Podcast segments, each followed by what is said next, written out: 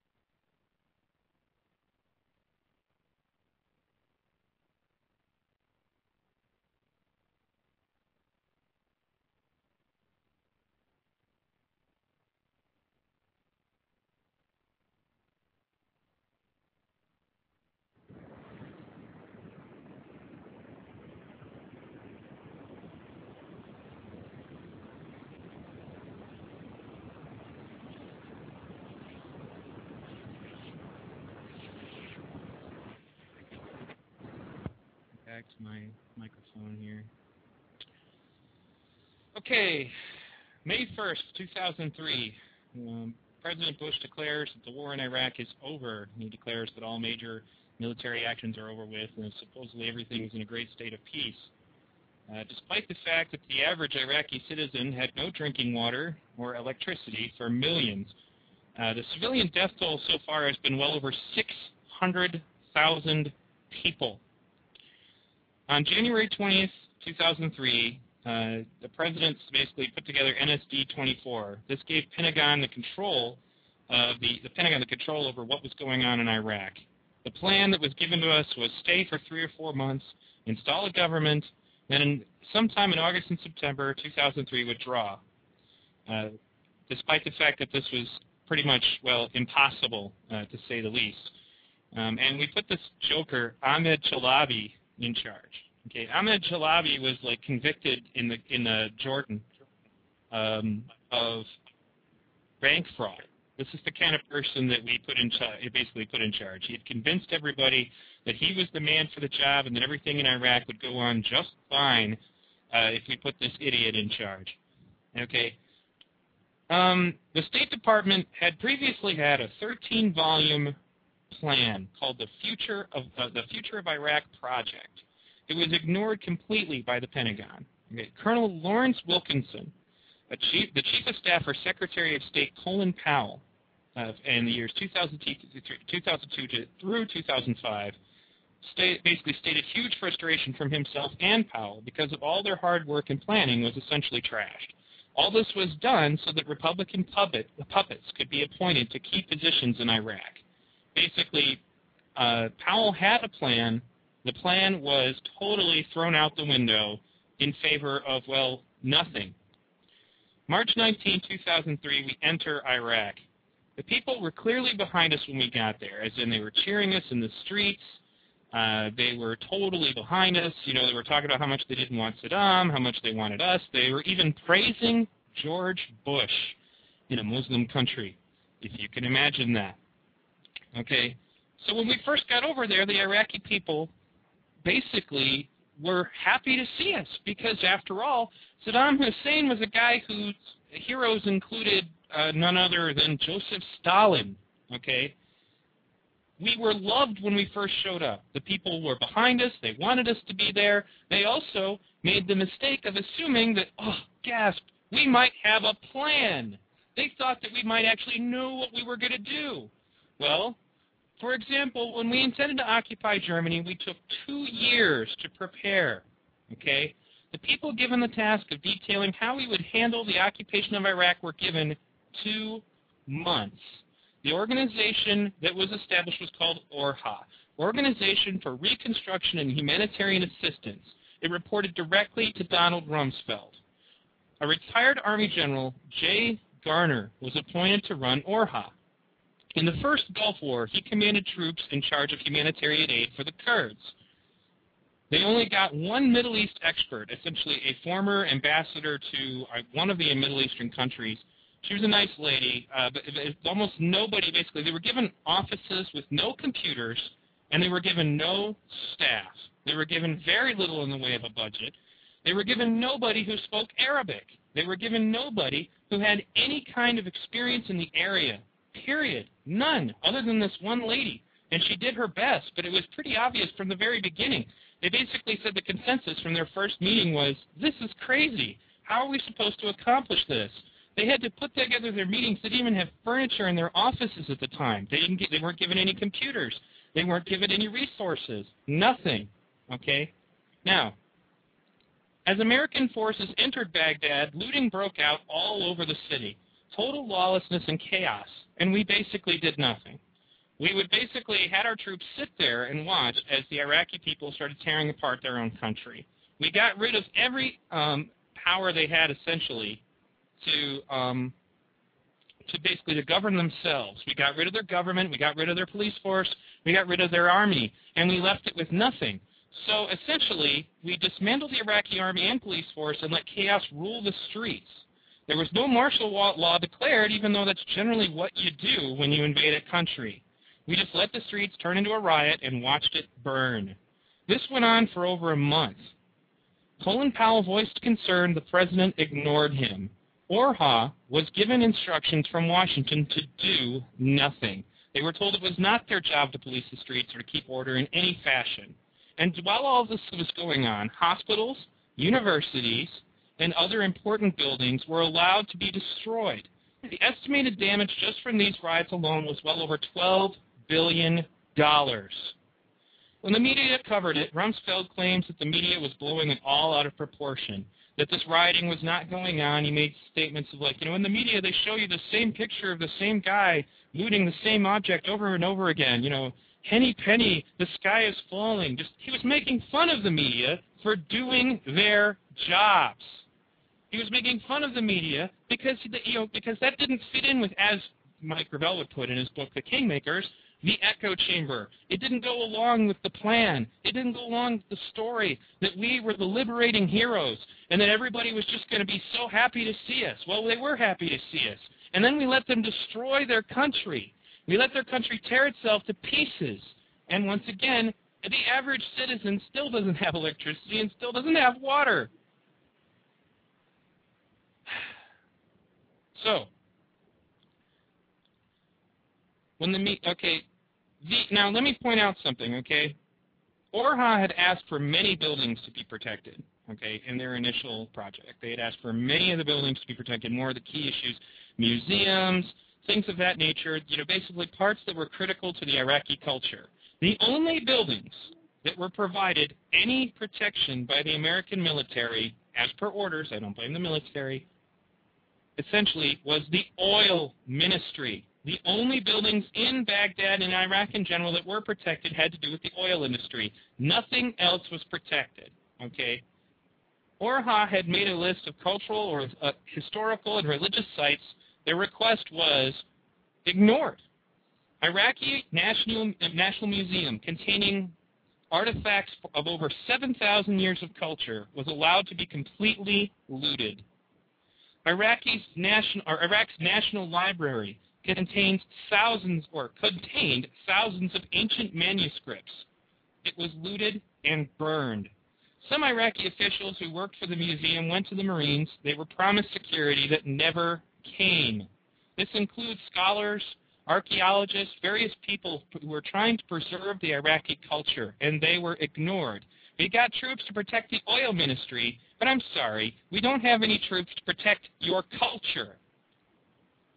Now, I want you to think very heavily here about who benefits from all this destruction. Why do we benefit in any way from allowing this country to destroy itself? Well, first of all, if it destroys itself, then it's not our fault. We don't have to take immediate responsibility. Despite the fact that when you break something, it's probably your job to fix it. If you're if you're going to break it in the first place, then you need to take responsibility. We didn't. We let the we let the looting and we let the rioting and we let the basically the self-destruction of Baghdad in particular go on forever. Okay, now who benefits from this? Who benefits from them destroying buildings? Who benefits from them burning things down? Well, that would be all the American companies. Okay? And I'm going to get back into this later, but American construction companies that were underbid, as in the Iraqi companies have offered a fraction of the money to rebuild Iraq.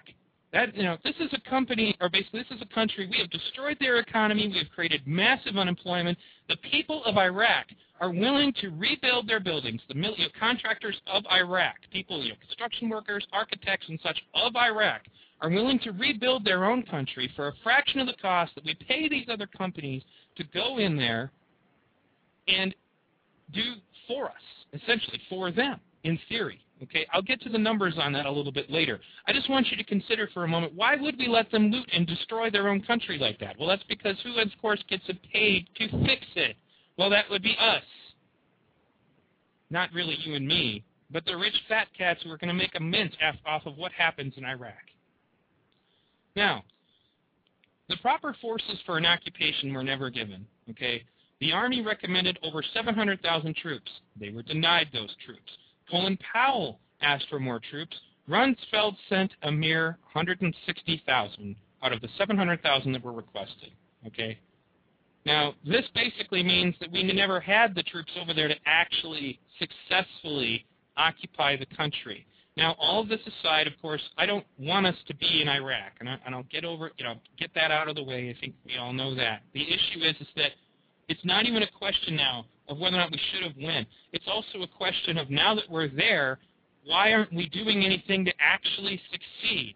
And that's what the real question is. Are we trying to succeed, or are we trying to make this war go on and on and on? As long as there is an insurgency over there assisting in blowing up buildings, then there will still be business for the private corporations that we are paying to rebuild that country. Okay? as long as we don't have enough troops to actually do the job of occupying a, a, country full of angry people, justifiably angry, I would say, then, well, lo and behold, the war will be maintained.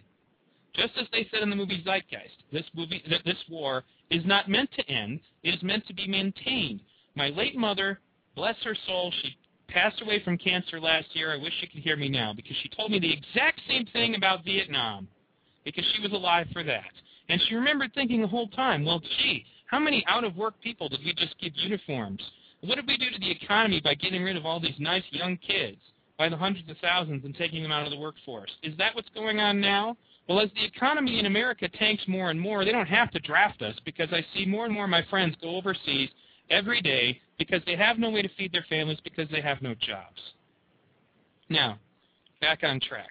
None of the officials who over, basically overrode, overrided the request for more resources and troops had any experience with occupation or military service. Not Cheney, not Rumsfeld, not Rove, none of those people even knew what they were talking about. Okay, so, well, lo and behold, they don't do the job. They can't do the job. They don't have any knowledge of what's going on over there. They are making their rulings. They're sending them down the chain of command. And trust me, the more I the more I study this, this this is not just on the grand scale. This is on the minor scale too. I watch the military channel quite a bit, and they're finally starting to show reenactments of battles like in Fallujah and various places of Iraq. And politics almost always prevents the battles from being run efficiently.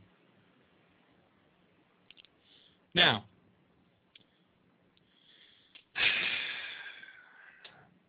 At a time when the looting was still going on, Rumsfeld in fact canceled more troops, further making it difficult to maintain order. Now, ORHA finally gets the go-ahead to go in from Kuwait on April 19th. Now, out of 20 ministry buildings in Iraq, ministry buildings meaning, you know, key, you know, federal buildings of Iraq for the purpose of running the country, out of 20, 16 were destroyed by the looting. Therefore, they started with nothing. They had nothing to work with to get the government of Iraq started. Nothing. They had no phones. They had only five people that were provided for them who could even speak some Arabic, and I use that term loosely, some Arabic. Okay, when you get over there, you start to realize there are so many dialects of Arabic that even just knowing one or two is not necessarily going to be enough. I know what I said two. Most people can't even speak two languages, let alone three or four. Okay? Now, meanwhile, the Iraqis started making war on each other. There was no police to stop the murders or the rapes. Criminals ruled the streets. Now, basically what this amounts to is that since we had no police force in place, inevitably, as always takes place in anarchy, gangs with guns become the police force, whether out of necessity or just out of desire to have more power than the people around you. These gangs essentially were supposed to be the were basically the only power that these people had to have any form of order at all. So now you have gangs who are essentially charged with keep, keeping order. Okay, and that of course means that all the people who hated each other but weren't in a position to do anything about it before Saddam was ousted started killing one another. Okay, we did nothing to really effectively stop that either. Now I want you to think for a moment really hard, okay, because it's very easy for people to think about like this as something going on elsewhere. I would take you back to what Congressman Ron Paul said, very specifically, about the subject of what would you do if somebody did this to your country.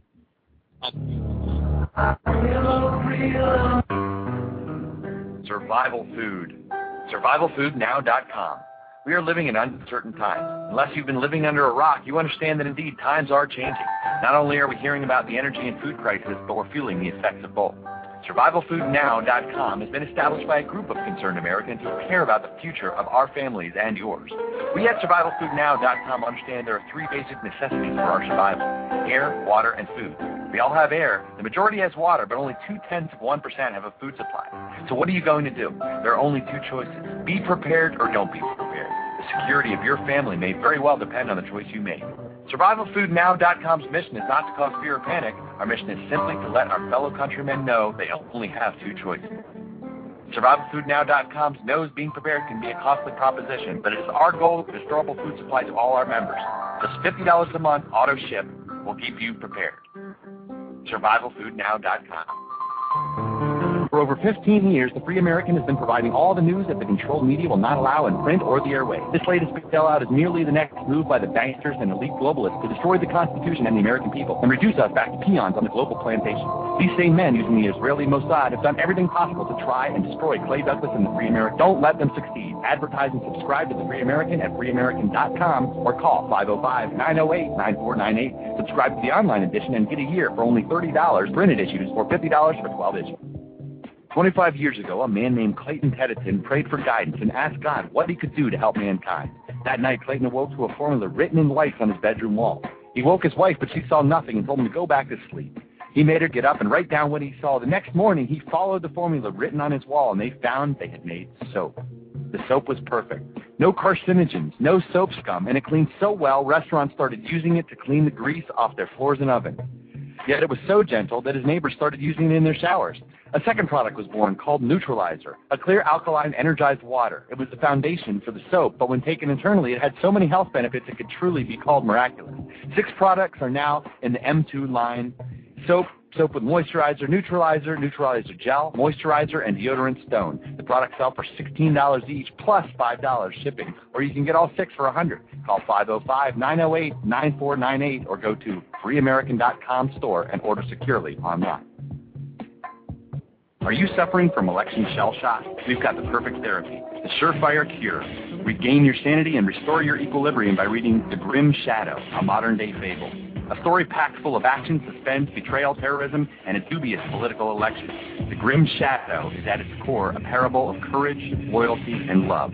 Check out the reviews at thegrimshadow.com. Little book, big story. The ultimate allegory.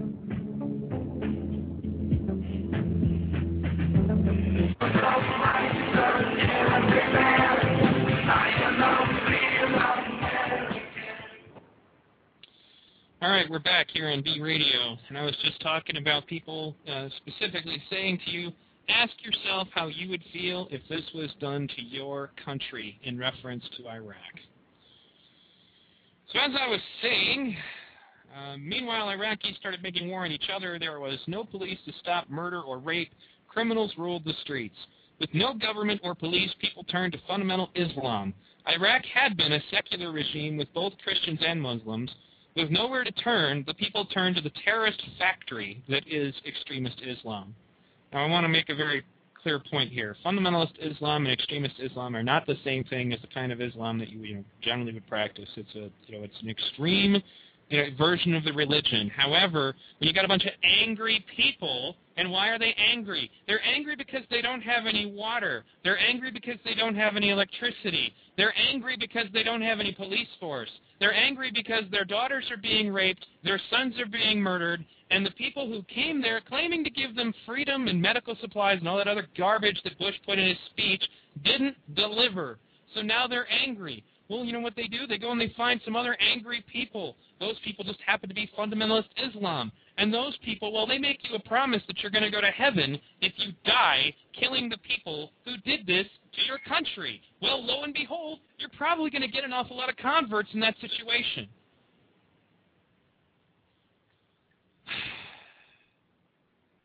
Without anyone to keep order, the people turned to the, to the militias that really were little more than armed gangs. Those are those gangs I was talking about a second ago. Orha, with the support of the Military Central Command, worked to try and recall the Iraqi military to restore order. But on April 23, 2003, Jay Garner, the man who had been working as hard as he could with as little as he was given, received a phone call from Donald Rumsfeld. Donald Rumsfeld calls to tell Garner that the president was appointing Jerry Bremer.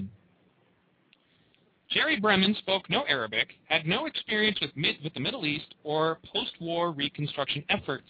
We'll find this to essentially be a mantra of the various people that have been placed in charge of the, reconstruction of Iraq. Reconstruct, re, I, I can't even say that with a straight face, okay? Now, Orha was removed and was replaced by an organization called CPA.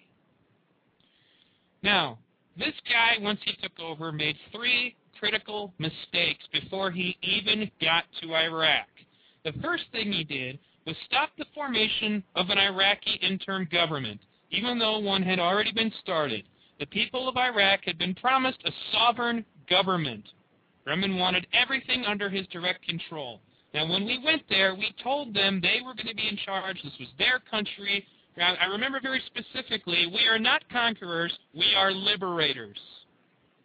So we liberate these people and essentially install a dictator, a Republican neocon puppet named Bremer. Okay? Now, essentially then, you know, we got rid of the, you know, the initial formations of the Iraqi government. That means that there were a bunch of people that we led on to believe that they were actually going to be able to take their country back. And then lo and behold, well, we suddenly changed that decision out of nowhere when we appoint somebody else all of the work that had been done towards forming an Iraqi government, this is in the first year of the war, I might add, the first year of the occupation, was thrown in the garbage. Does this sound familiar? Doesn't this sound something like Colin Powell's plans that he had been carefully, you know, basically putting together for the purpose of actually having a plan when we went into Iraq being thrown out? So why is it that every time we start to get somewhere, for some reason, we need to make sure we go back? The second major mistake that he made was de-Baathification. Now, for those of you who don't know, the Ba'ath Party was essentially Saddam Hussein's party. Okay, and it was a party that you either joined or died. It was very similar to the situation in uh, in Germany if, during World War II. If you wanted to be left alone, then you at least paid lip service to showing some form of support for the Nazi Party. And if you didn't, they would show up at your house and they would take everything that belonged to you, and you'd probably get yourself killed if you were ever believed to be a threat to Hitler's regime. That's exactly what was going on over there. There are a lot of people who joined the Ba'ath Party because they had no choice. They were just trying to survive.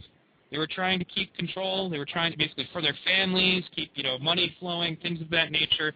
So basically, we removed anybody who had anything to do with the Ba'ath Party, including the, for example, the grammar school librarian needed to go.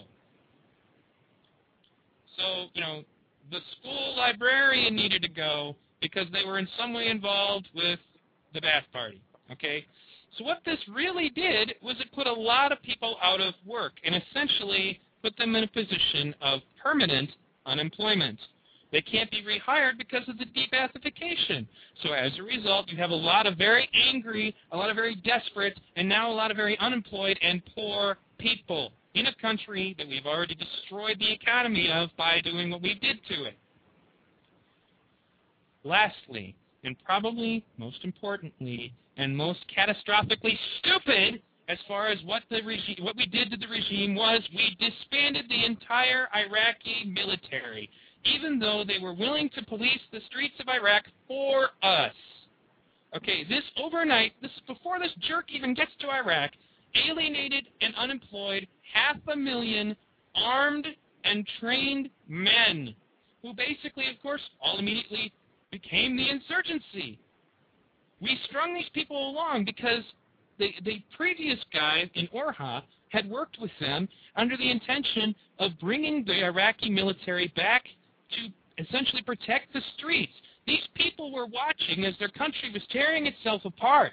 They were coming to us and begging them, begging, well, begging us, I'm sorry, to let them do their jobs and protect their own country. And of course, for months we told them, yeah, yeah, we'll, we'll, we'll get you. We really will. We really, really will. And unfortunately, the people who did say that to them actually meant it because they thought, lo and behold, somebody might think it was a good idea to let the Iraqi people protect the Iraqi people. I guess that wasn't very popular. Because after all, that would have made less necessity for American troops to be deployed, and that would have meant that Dick Cheney would have made, less money because he makes a lot of money on all the troops that get over there and get fed and get their clothes washed for $100 for every load of laundry. Now, this move placed half a million people into a total state of poverty. Half a million armed and angry people. This was done contrary to the military's advisement, I might add. The military was completely behind the idea of reinstating the Iraqi military to protect their own people. Shortly after this, the, unreal, the real insurgency began. Iraq contained 70 large weapon storage depots and many more completely unguarded ammo dumps. There were not enough troops to secure them. So the Iraqi, uh, I'm sorry, the angry Iraqi soldiers claimed them for the insurgency. 70 large weapon storage depots and many more completely uh, unguarded ammo dumps. That's why they have all the RPGs and the explosive devices and the guns and the ammo to shoot at us right now. We didn't do anything about it, even though we were advised that these weapons depots were there. We were told they were there. We were told when they were there. We were, in fact, many reports came in telling us that there were guys with masks and guns taking weapons out of depots. Well, where did you think they were going with them? And how many Americans and other civilians have been killed by those weapons since then? Well, we didn't have the troops to do anything about it. You know why? Because Rumsfeld was sending troops home. If you're going to occupy a country, you need to have enough people to actually do the job. Otherwise, you're going to get more people killed on both sides. Now, immediately casualties mounted as the insurgents essentially started their war on the people they believed had ruined their country and their lives. Any hope of maintaining the support we had was lost. Okay, remember, these are the people that had American flags, were cheering us when we showed up, you know, waving at us, blowing kisses at us. The kids loved us. The adults loved us. We flushed that down the toilet.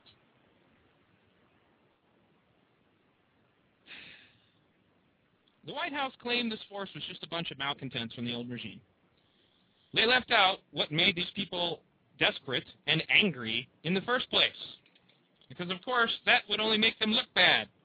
We went in saying we were not conquerors, but we were liberators. So who exactly are we liberating right now? Now, people who actually wanted to do something constructive towards rebuilding their country lined up by the thousands in front of the Green Zone. For those of you who do not know what the Green Zone is, the Green Zone is a fortress that has no entrances whatsoever from the outside that Bremer had erected for the purpose of protecting his sorry butt while he's in Iraq. It is a totally militarized zone. Nobody is allowed to go in from Iraq to give any kind of complaints. Okay? Now, lines of thousands of people, engineers, construction workers, various other professionals, people just wanting to help, stood outside the green zone for over four hours. Then they were eventually told to leave and to never return. We are doing a really good job of winning over some hearts and minds, people. I can tell you this, man. If I wanted to help and I was told to leave and never come back, I would not feel like I was liberated.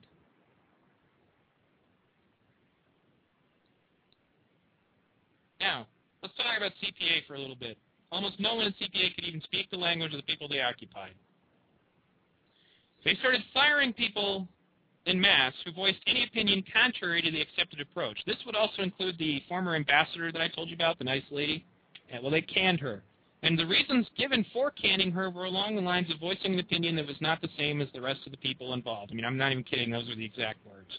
We get rid of her because obviously, well, uh, uh lo and behold, she might have had her head up her derriere. She wanted to do what was necessary to make the Iraqi people able to take control of their country, so they got rid of her because that doesn't fit along with our plans. They replaced these people basically with kids fresh out of college. Very young, impressionable kids who I'm sure are very well meaning, but when somebody like, say, Rumsfeld looks at one of these college kids and says this is how it is, of course you're not going to be inclined to say to argue with Donald Rumsfeld because you're a college kid fresh out of college and you've got a job. And of course, you don't want to argue with anybody who might be your superior. You don't want to present an opposing opinion because you don't want to get fired. And you're probably easy to intimidate because you're new. You just got into this whole stuff. Well, you know what the problem is? Is even the veterans had just gotten into this stuff. And the, the pattern that was laid out was very simple. If you worked for more than two to three months in Iraq and actually started to get some real, actual, like, you know, progress done, actually start to make some bridges to these people that we're supposed to be liberating, that we're occupying, well, that's generally a good way to get yourself sent home. Don't do the job, or you won't have the job. Now, the Pentagon showed all kinds of favoritism to American companies to rebuild Iraq, despite multiple offers from Iraqi companies to do this for a fraction of the cost.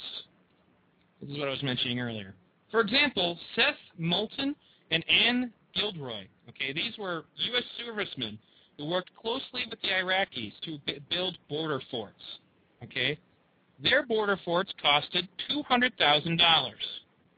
Parsons was the American company that was given the task of building border forts. You know how much they charged? One point two million dollars for the same installations that Iraqis were building for two hundred thousand dollars rebuilding their own country for $200,000, but instead we're paying Parsons, an American company, $1.2 million. Congress approved $18 billion for reconstruction. Over a year after that, only 1 billion of it was spent, leaving thousands of Iraqis with still, over a year later, no water, no heat, no electricity. Okay? In May 2003, the UN sent its best expert on reconstruction. He was a Brazilian diplomat named Sergio Vieira de Mello. Okay? Now, normally I don't really care for the UN, but I checked this guy out, all right? All of his team spoke Arabic and had experience in the region. All of them spoke Arabic and had experience in the region. And rather than creating for himself a super fortified fortress that would basically wouldn't let anybody in or talk to anybody, he worked out basically worked out of a uh, headquarters that was right in the center of Baghdad, where the people could meet with him. He met with Iraqi leaders immediately and daily. Sergio spent hours talking to the people of Iraq about their needs, planning to take all this information to, to Bremer. For two months, Bremer used Sergio to contact some specific portions of the Iraqi people. Then in the third month, he stopped taking or returning phone calls from the United Nations representative Sergio. Okay, so this Bush appointee stops returning the phone calls to the United Nations. The guy didn't want to hear about the common people who don't have electricity or water or sewage. He didn't want to hear about that. He had specific things that he wanted Sergio to do, and then after that, he stopped returning the phone calls of the United Nations.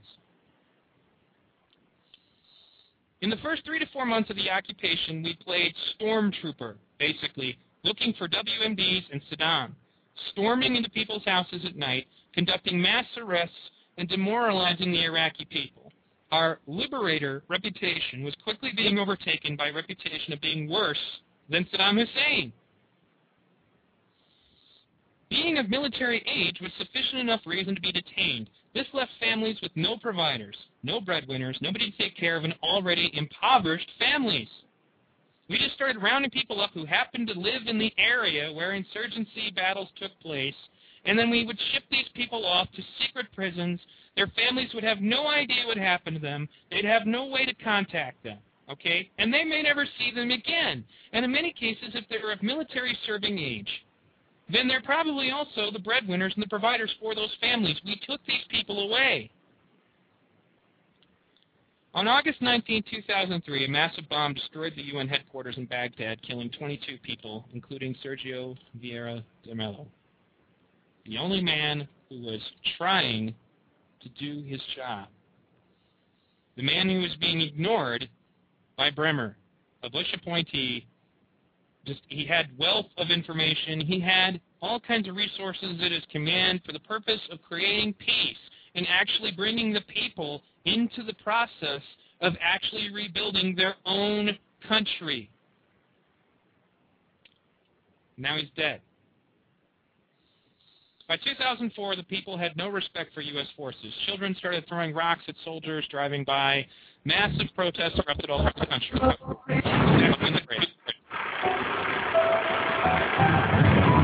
From the producer of Beyond Treason comes a new tale of deception and political spin. We're not mining through the personal lives of millions of innocent Americans. What if legislation that was supposed to protect our freedoms actually took them away? What if you could be arrested for asking a question?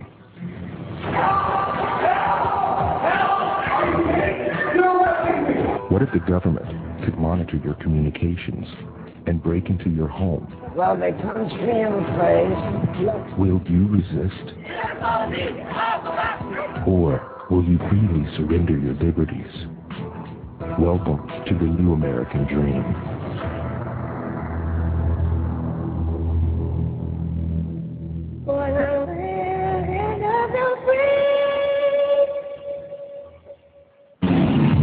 Tired of the old media? Then welcome to RTR Radio, an integrated radio broadcasting network that brings you truth of what's really going on around you. If you're concerned about where this country is headed, tune in to RTRRadio.com. While other networks wait to see what's going to happen in America, we tell you what's happening in America. Get your daily dose of truth, liberty, and justice right here on RTRRadio.com. Our country is on the brink of destruction. Our civil liberties, our rights are just about gone. Our only hope now is to rise up with a fury so strong and take back what's rightfully ours. Get the news and information you need to survive and effectively fight New World Order. Listen live to Freedom Fighter Radio.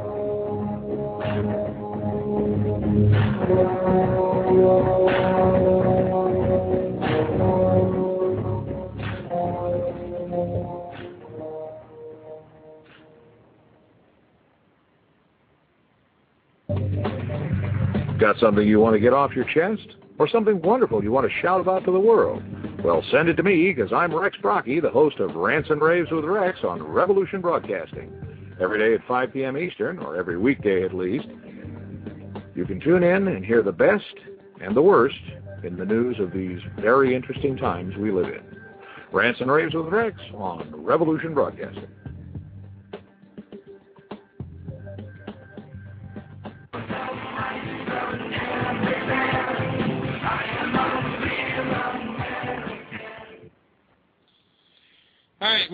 Here on B Radio. Uh, before the break, I was talking about the fact that by 2004, the people had no respect for the U.S. forces. Children were throwing rocks at soldiers driving by. Mass protests erupted all over the country. So, so far, we're doing an amazing job of winning over hearts and minds. Now, there are more than 45,000 private military contractors in Iraq, more than any war in U.S. history. Mercenaries, okay, groups like Blackwater. These mercenaries are allowed to shoot people with impunity. I'm not exaggerating. That that's the truth. And, and that statement is actually brought from a, an Iraqi, the equivalent of an Iraqi congressman, essentially. Okay. Many people have seen the YouTube of Blackwater driving down the road shooting at random cars. They made the video themselves because they think it is funny. It is in Blackwater employees made a video of various random shootings where they're shooting at people's cars while they're driving down the street. It's no wonder on March 31st, 2004, that four of them were ambushed, killed, dragged through the streets of Fallujah by cheering crowds, their burned corpses hung from a bridge. If some jackhole drove down my street, shot at my kids and my family, and thought it was funny and put it up on YouTube, I'd probably cut him to pieces and burn his body and hang him up on a bridge too. The combined intelligence agencies, including the CIA and the NSA, put together a report.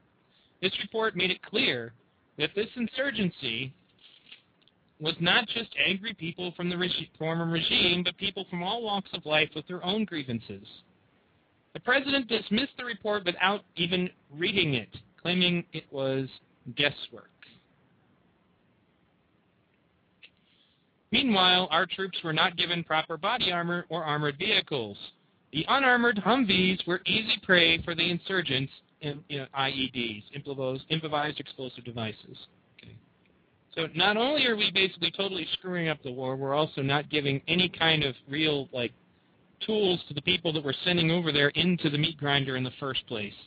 Now, let me play a clip for you of a soldier who was brave enough to come forward and make it, you know, and ask Donald Rumsfeld, you know, what the hell's the deal with us not having proper armor for our.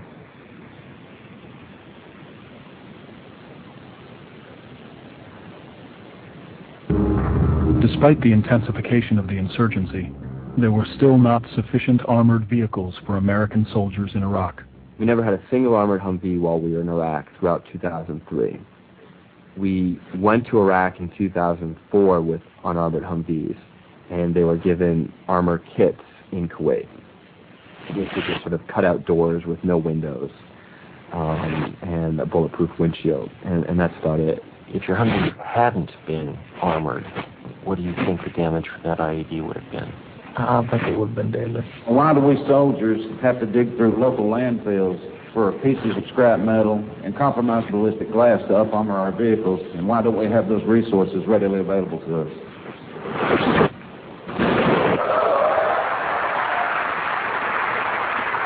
It's, it's essentially a matter of physics. It isn't a matter of money. It isn't a matter on the part of the Army of desire. It's a matter of production and, capability of doing it. Okay, so a soldier asks why they don't have proper armor for their Humvees. Donald Rumsfeld says it's a matter of physics, it's not a matter of money. We don't have the capability of giving you proper armored vehicles. Another soldier later on in the documentary points out that we have plants closing down here in the United States that could very easily be manufacturing armored Humvees. Very easily. Okay? Yet this idiot claims that we can't do it. Okay? Think about that for a second.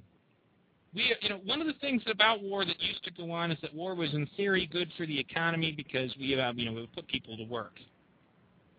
What's happening instead is, is that we outsource everything and we make sure that only these big companies generally are the ones who get, you know, get any money from manufacturing any of this. Okay? The soldier comes forward, he asks Donald Rumsfeld why they don't have proper armor, and of course Donald Rumsfeld lies, just like he had a tendency to do throughout the entirety of the whole Iraq War issue. He seemed to be the uh, uh, the poster boy for lies. Now, November 2004, we had an attack on Fallujah. The battle destroys 70% of the city, leaving over 100,000 people homeless. I'm sorry, 150,000 people homeless. Despite the intense fighting, many of the insurgents that we were trying to get escaped. 40 Marines were killed. Now, I want to point out something about this battle. This battle was completely mismanaged. They were ordered in in order to cease fire, making them targets. And then they basically had to sit there and get shot at during the ceasefire because, of course, the insurgents weren't basically following it. Then they were ordered to resume after giving the time for the insurgents to reorganize and regroup. Meanwhile, with the U.S. concentrating on Fallujah, Shia militants took over southern Iraq, despite claims by Rumsfeld claiming there was no organized force working in Iraq. The administration continued to report that the insurgency was dwindling even while it grew stronger. Meanwhile, the various militias make war on one another, once again participating in ethnic cleansing. Anyone who works with the U.S. is targeted for assassination. The destruction of the economy causes an orgy of crime, including kidnapping, rape, and murder. By late 2006, Baghdad was in a total state of near anarchy. By 2007, the U.S. had spent $379 billion on the war in Iraq. Future costs are estimated at 389 billion. Veterans health care and the loss of productivity is 482 billion. With other costs, we are looking at an estimation of $1.8 trillion. And I think that's even a bit on the mild side. Our veterans come home unable to work a normal job. Because, well, basically, that kind of war destroys you as a person. It, it, you can't even really associate with people anymore. The amount of post-traumatic stress that you have essentially makes you incapable of doing anything else. So, meanwhile, the rich get richer, the poor get poorer, and the war continues. We screwed up so critically in, in various stages. We had these people behind us. If we had actually wanted to do the job, we could have done the job. We didn't want to do the job. We wanted to make money. And anybody who thinks otherwise really needs to look at it very clearly. What the hell would be the reason to disband a military that wants to protect its own people? Well, what is the purpose of that exactly? Why is it better for us to send Americans out there to police them, people that they resent, people that they don't want there. And now we come full circle. And the first full circle ends with them asking us to leave and us refusing to go. Basically, now we have a situation where our current president-elect, Obama, says that he's willing to get out in his first administration. Keeps giving different answers. I would ask the American voter to pay very close attention to the Obama administration and see to it that he actually makes good on his promises. I would also pay really close attention to who you elect for Congress from now on because that is the issue. That, that That's the real issue. Congress is the only people who can really pull us out of this.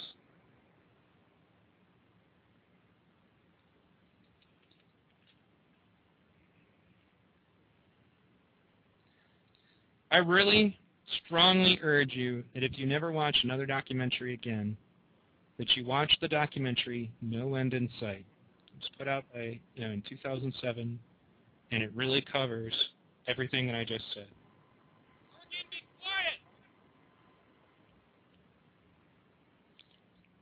No End in Sight. Google it. Buy it if you if you want to. Rent it. Pass it around. Make people aware of just how bad and how stupid this situation is. Let's see if in the last few minutes of my show I might be able to fit in a caller. The caller number is 347 945 7747.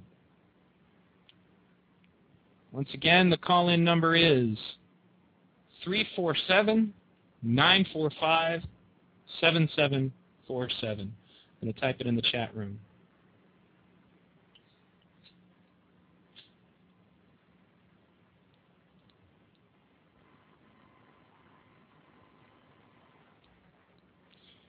One three four seven nine four five seven seven four seven. You're to call in, do it fast, because I only got so much time left in the show. I hope you've enjoyed this installment of V Radio. Um, I spent most of the day actually researching all this data. I hope it's helpful to you. And I hope it really puts you in a position where you can actually look at this war a little bit more directly. It's not just that we're not, you know, it's not just that we're over there. That that's only one part of the issue. It's the reason why we're still over there, the reason why we will be over there for 100 years if necessary, you know, and all the other jazz that goes into this that we are lied to about every day and that people are dying for right now. Well, with the lack of interested callers, I'm going to try to play a video in the time that we have left.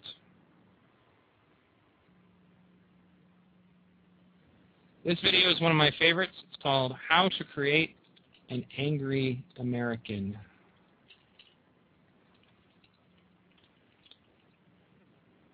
Give it a second and I'll move it up here for you.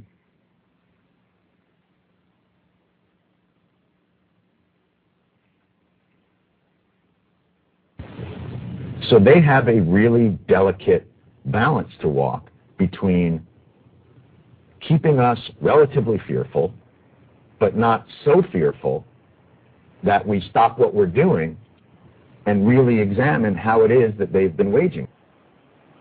There are a lot of people who lie and get away with it. And, uh, and that uh, we will in fact find uh, uh, weapons or, or evidence of weapons programs that are, are conclusive. I don't think we'll discover anything myself. It appears that there were not weapons of mass destruction there. You said you knew where they were. I did not. You know where they are. They're in the area around uh, Tikrit and Baghdad and, and uh, east, west, south, and north. Well, first of all, I, I haven't yet. There are a lot of people who lie and get away with it. Talking about lies and your, your allegation that there was bulletproof evidence of ties between Al Qaeda and Iraq. Was that a lie? Intelligence gathered by this and other governments leaves no doubt that the Iraqi regime continues to possess and conceal some of the most lethal weapons ever devised. Are people going to find out the truth? And the truth will say that this intelligence is good intelligence, no doubt in my mind. I don't know anybody that I can think of who has contended that the Iraqis had nuclear weapons and we believe he has in fact reconstituted nuclear weapons. Saddam Hussein is determined to get his hands on a nuclear bomb. We cannot wait for the final proof. He's got him. He's got him. The smoking gun. He's got him. That could come in the form of a Muslim cloud. Colin Powell oh. Didn't lie. My colleagues, every statement I make today is backed up by sources, solid sources. These are not assertions. What we're giving you are facts and conclusions based on solid intelligence. He has not developed any significant capability with respect to weapons of mass destruction. He is unable to project conventional power against his neighbors. Are people going to find out the truth? I have not suggested there's a connection between Iraq and the 9/11. You have said in the past that it was, quote, pretty well confirmed. No, I never said that. Okay. I never think said that is... No, absolutely not. What I said was uh, it's been pretty well confirmed that he did go to Prague and he did meet with uh, a senior official of the Iraqi intelligence service. Hussein aids and protects terrorists, including members of Al Qaeda. Secretly, and without fingerprints, he could provide one of his hidden weapons to terrorists or help them develop their own.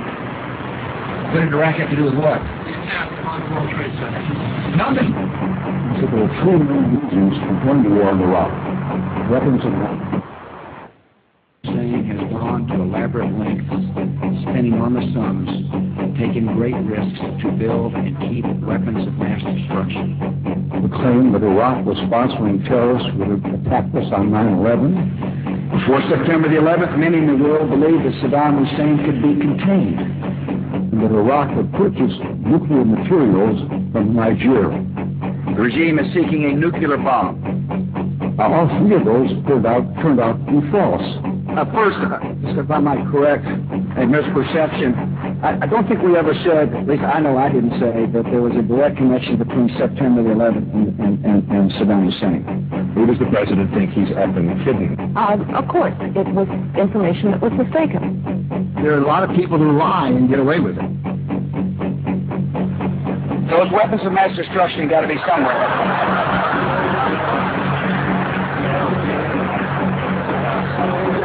Nope, no weapons over there.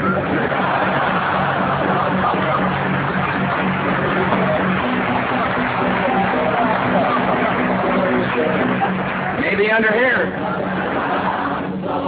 When you have a president like superfood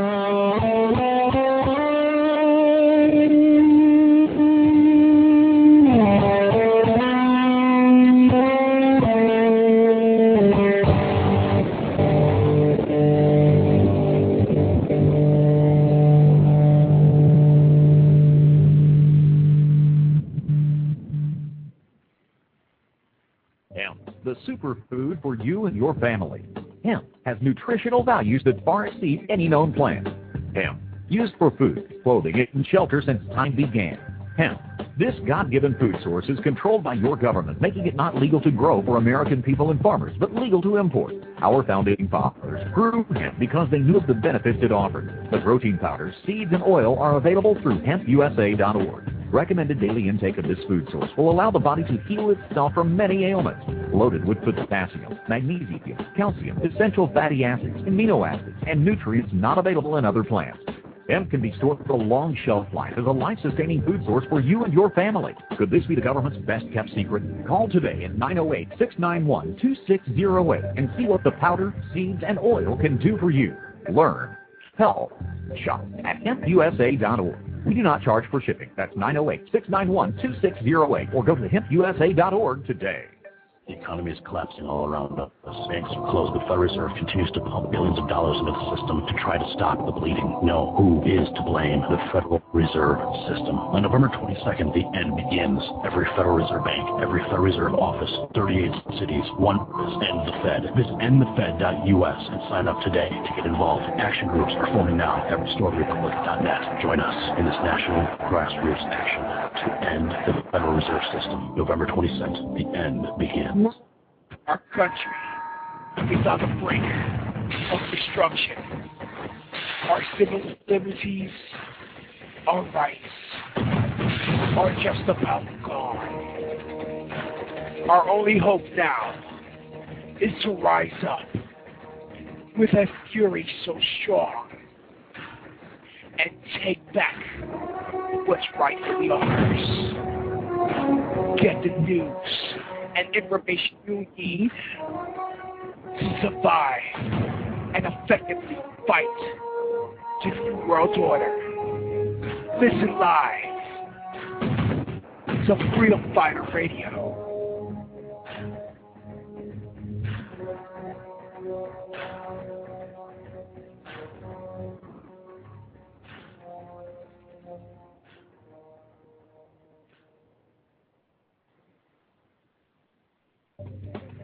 Hey, listen up. Join Revolution Broadcasting and restore the Republic on Wednesday evenings at 8 p.m. Eastern for Keep America Free with Amanda Moore.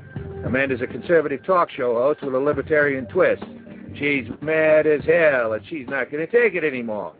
And that should you. Join us and Keep America Free. That's Wednesday nights, Friday nights, and Saturday nights at 8 p.m. Eastern. And let freedom ring. Hey, you, I'm talking to you. thinking sphere, poof, immediately, magically, overnight, they're covered by the FDIC, the Federal Deposit Insurance Corporation,